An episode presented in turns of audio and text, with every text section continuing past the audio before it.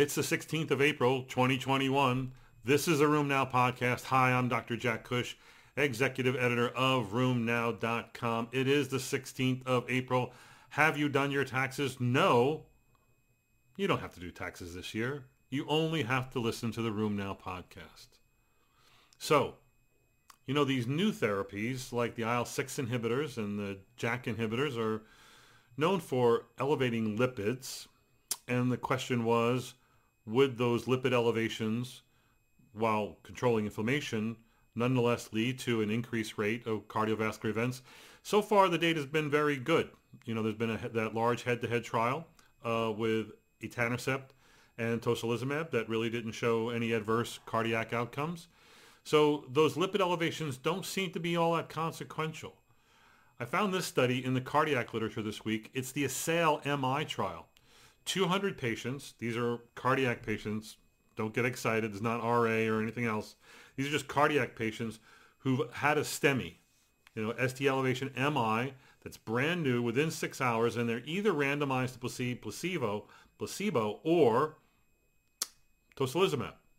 The question being whether can control of of inflammation and uh, abrogation of IL-6 within the heart lessen the amount of cardiac damage. And in this study, they again gave the patients 280 milligrams of IV tocilizumab. And overall, they found that there was a trend towards improvement in myocardial infarct size in those who were treated with tocilizumab. It was 7.2% versus 9.1%, not quite significant. But otherwise, the tocilizumab patients did have what was called better myocardial salvage and less overall microvascular obstruction. These are things that are important to the cardiologist, suggesting that being on background IL-6 inhibition, getting a heart attack may be an okay thing. Now, we're not really seeing more heart attacks on patients on IL-6 inhibitors, but I think this is an interesting study outside of rheumatology that relates to what you do. This week in our clinic, we saw a new patient that had these new hard subcutaneous deposits under the skin that were without explanation. And yes, they felt like calcinosis, sort of discrete gravel-like nodule or nodular, but they're really more like gravel. Gravel. They're hard. They have sharp edges, etc. A few plaque-like um, lesions, and we were talking about what this could be associated with, what the lab testing might be. And my point uh, to the fellow was this is part of the new NXP2 profile. This is a new myositis-specific antibody. It usually is seen in a panel with TIF1 gamma associated with cancer or MDA5, uh, the patients who have uh, um, amyopathic dermatomyositis and progressive lung disease and bad skin lesions. Very interesting antibodies. Anyway, anyway NXP2 uh, is also associated with a small cancer risk um, and is seen in kids and adults, but has been associated with probably calcinosis, maybe its best association. I did look up other uh, autoantibodies and found that MDA5 has an association with uh, calcinosis, and also the anti-PMSCL uh, antibody that's a, felt, seen in patients with scleroderma with some myositis overlap. Those patients also seem to be at greater risk of calcinosis with that autoantibody profile. Speaking of dermatomyositis, we there you know we have the classic manifestations that um, we certainly well know of. That's would be what the Gottron's lesions, the heliotrope rash, the shawl or V-neck uh, telangiectatic violaceous rash, uh, calcinosis, right? Uh, periungual erythema. Well, found a nice uh, publication that gives some nice detail to the non-hallmark manifestations of dermatomyositis. It's a good free read with some pictures that you should look at and other things that other skin manifestations of dermatomyositis that should make you think dermatomyositis would include panniculitis, diffuse subcutaneous edema, erythroderma, calcinosis we talked about, ulcerative lesions, those are often seen with MDA5, flagellate erythema, you sort of have to see it to understand it, Wong-type dermatomyositis, gingival hyperplasia, and an ovoid patch on the palate has also been associated with dermatomyositis. Interesting things I did not know until I saw this citation. Uh, I think we reported about the use of artificial intelligence heavily at the last ACR. One of the publications dealt with the, using artificial intelligence uh, and um, neural networks to develop um, a computer-driven way of diagnosing X-ray sacroiliitis, and it's now in print. So this new publication basically showed uh, in very complex detail how they were able to use um, the computer and develop neural networks that could detect radiographic sacroiliitis at the same level as experts would. Now the problem is all of us are good at reading um, M, uh, X-rays of the uh, of the SI joint, but you know the SI joints are hard to read, and some of us are not not so good.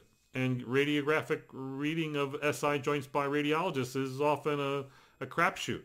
So why not turn this over to the computer? Why not let artificial intelligence and neural networks show us that they could actually diagnose radiographic sacroiliitis and improve the diagnostic accuracy, especially when we're in less than ideal situations, clinics, outside the country, wherever.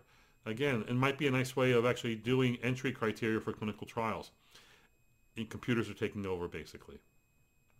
I found this particular uh, research from the IBD literature really interesting because we often deal with the issue of whether or not we can combine biologic therapies.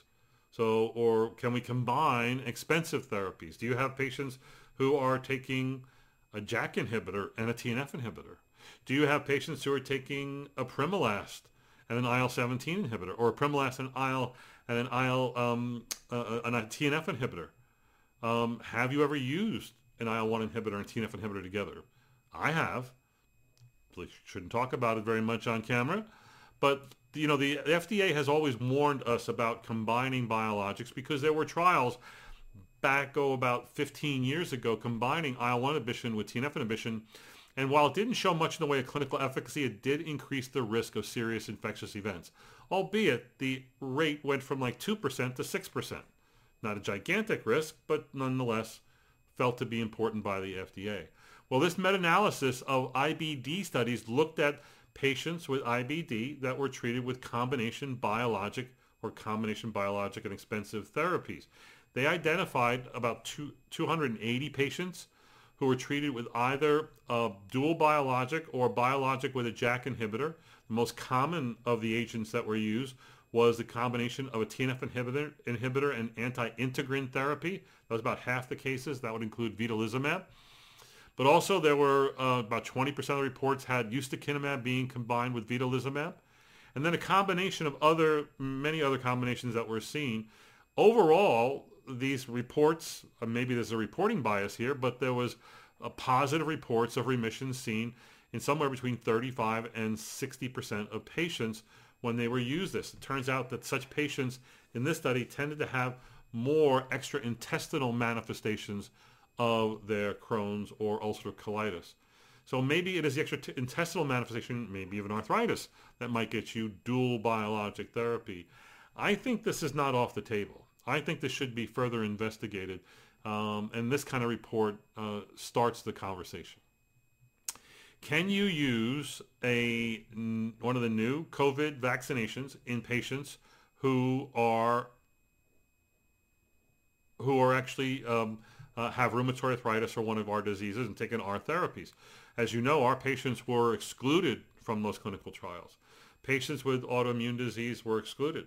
There were some patients who were included in those trials with HIV, and we have not seen the readout on that. We have our own biases about what to do with our patients and the vaccine, and all our patients are getting vaccinated. But there is a report in Annals Rheumatic Disease that looked at 26 patients with chronic inflammatory disease who received an mRNA vaccination, and they did show that these patients, despite their therapies, had considerable effective immunogenic responses. Now, again, doesn't speak to how effective they were. The number is too low. There are other studies going on that are looking at this. We're going to talk a little bit more about this at the end of this report. There were no unexpected side effects seen in those 26 patients. Uh, so who's at risk for bad outcomes? We've said that in the past that the patients, our patients were at worst risk are those that are on steroids, those that are on rituximab, those that have autoimmune disease, those that have active disease. Most of our patients who are well controlled are not at higher risk. Well, there's a recent report from the UK where they have this sort of um, database of patients with rare auto, autoimmune rheumatic disease, R-A-I-R-D, rare autoimmune rheumatic disease. In fact, they have almost 170,000 patients in this data set.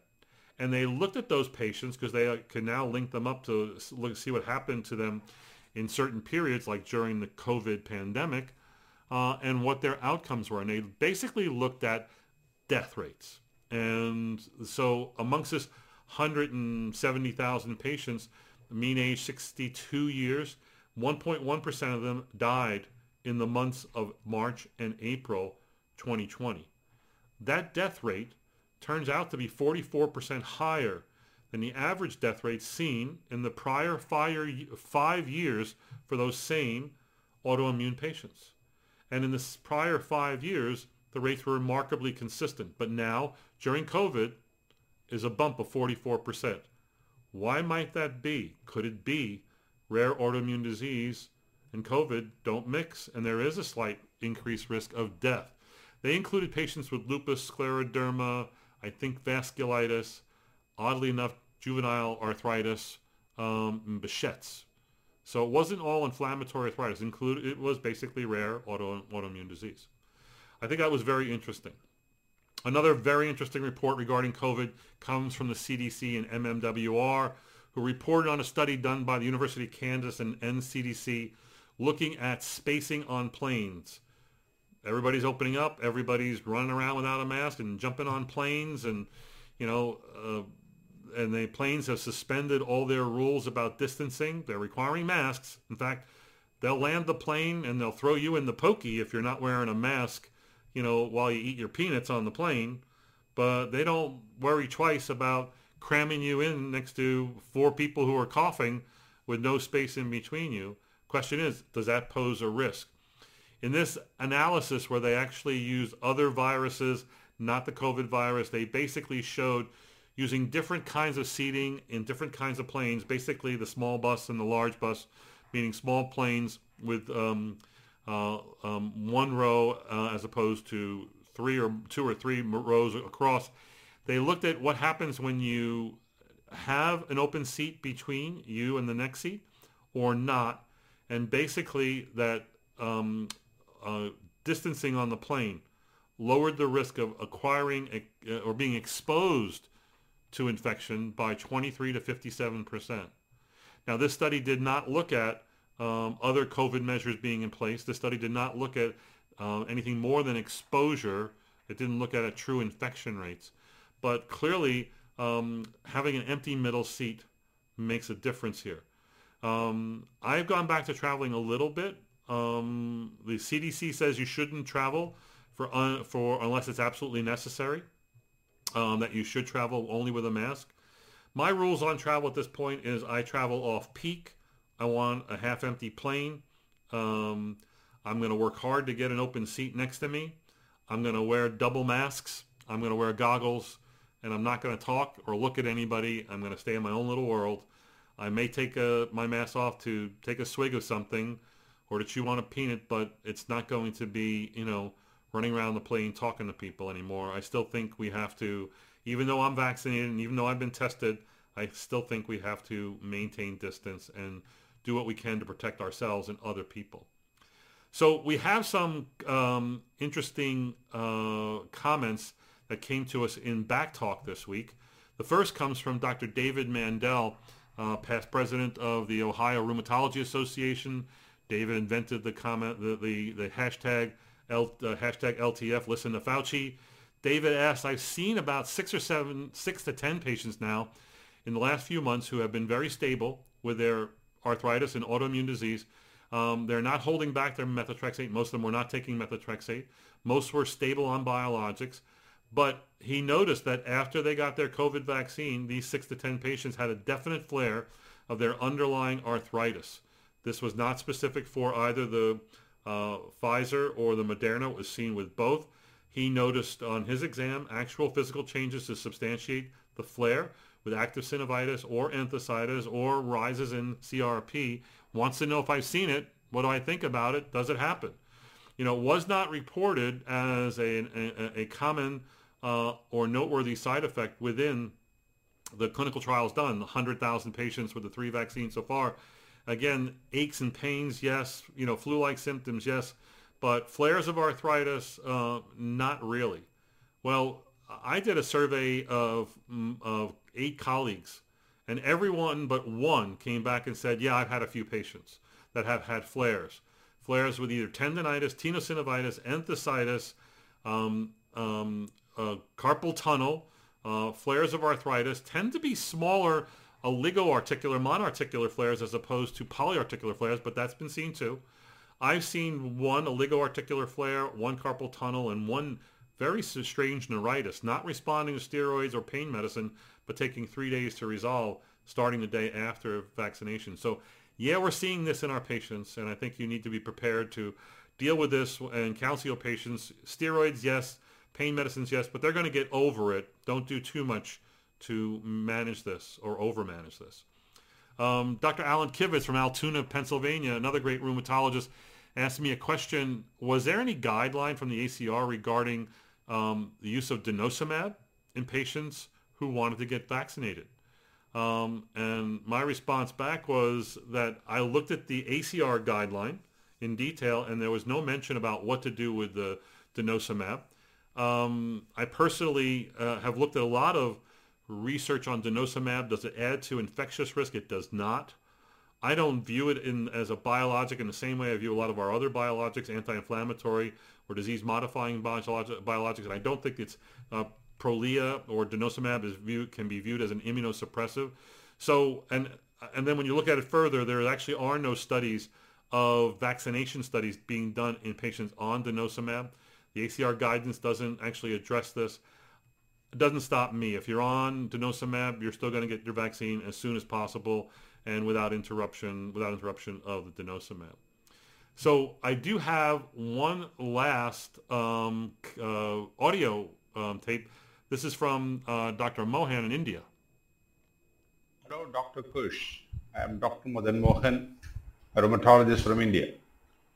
I would like to know situations where you are using tacrolimus in lupus nephritis. Do you use in combination or for membranous, is it just MMF, your choice?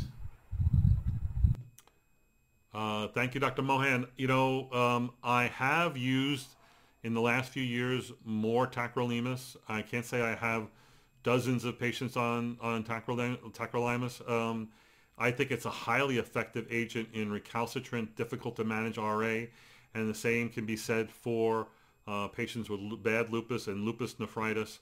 I think my I, I have two, three patients maybe on this. Um, I monitor blood levels. Uh, I monitor uh, lab tests frequently. I think it's very effective. Yes, such patients who are severe are often on combination therapy so they may be on another biologic, not a biologic, but maybe on another DMARD. Usually they're all on Plaquenil. The question is, would you use it in combination with um, mycophenolate? I do not. Would you use it in combination with methotrexate or azathioprine? I have. But again, these are complex patients that you don't undertake this treatment lightly. I think that I would though, nonetheless take a page out of the data that was recently acquired for the treatment of lupus nephritis using two new indications, belimumab and also voclosporin, another calcineurin inhibitor, voclosporin. Probably safer in the long run, probably easier to use, but newer and more expensive. The bottom line is that those drugs work great. Well, they, they met their primary endpoints. They looked really good in the clinical trials. And to get in those clinical trials, you had to have biopsy proven class 3, class 4, class 5 glomerulonephritis. Turns out both belimumab and voclosporin work significantly better, meaning statistically significantly better with class 3 and 4 nephritis. Not significant for class 5 where there's a wide range of responses, looks like a trend towards some improvement. So no, I would not be using either belimumab or uh, voclosporin in patients with membranous disease that's problematic. I probably would not be using, and I have not used it, uh, tacrolimus for membranous. Membranous is a not all membranous needs to be treated, first off. And then, yes, mycophenolate and other therapies I'll resort to if I have to, but those tend to be few. Hope this helps.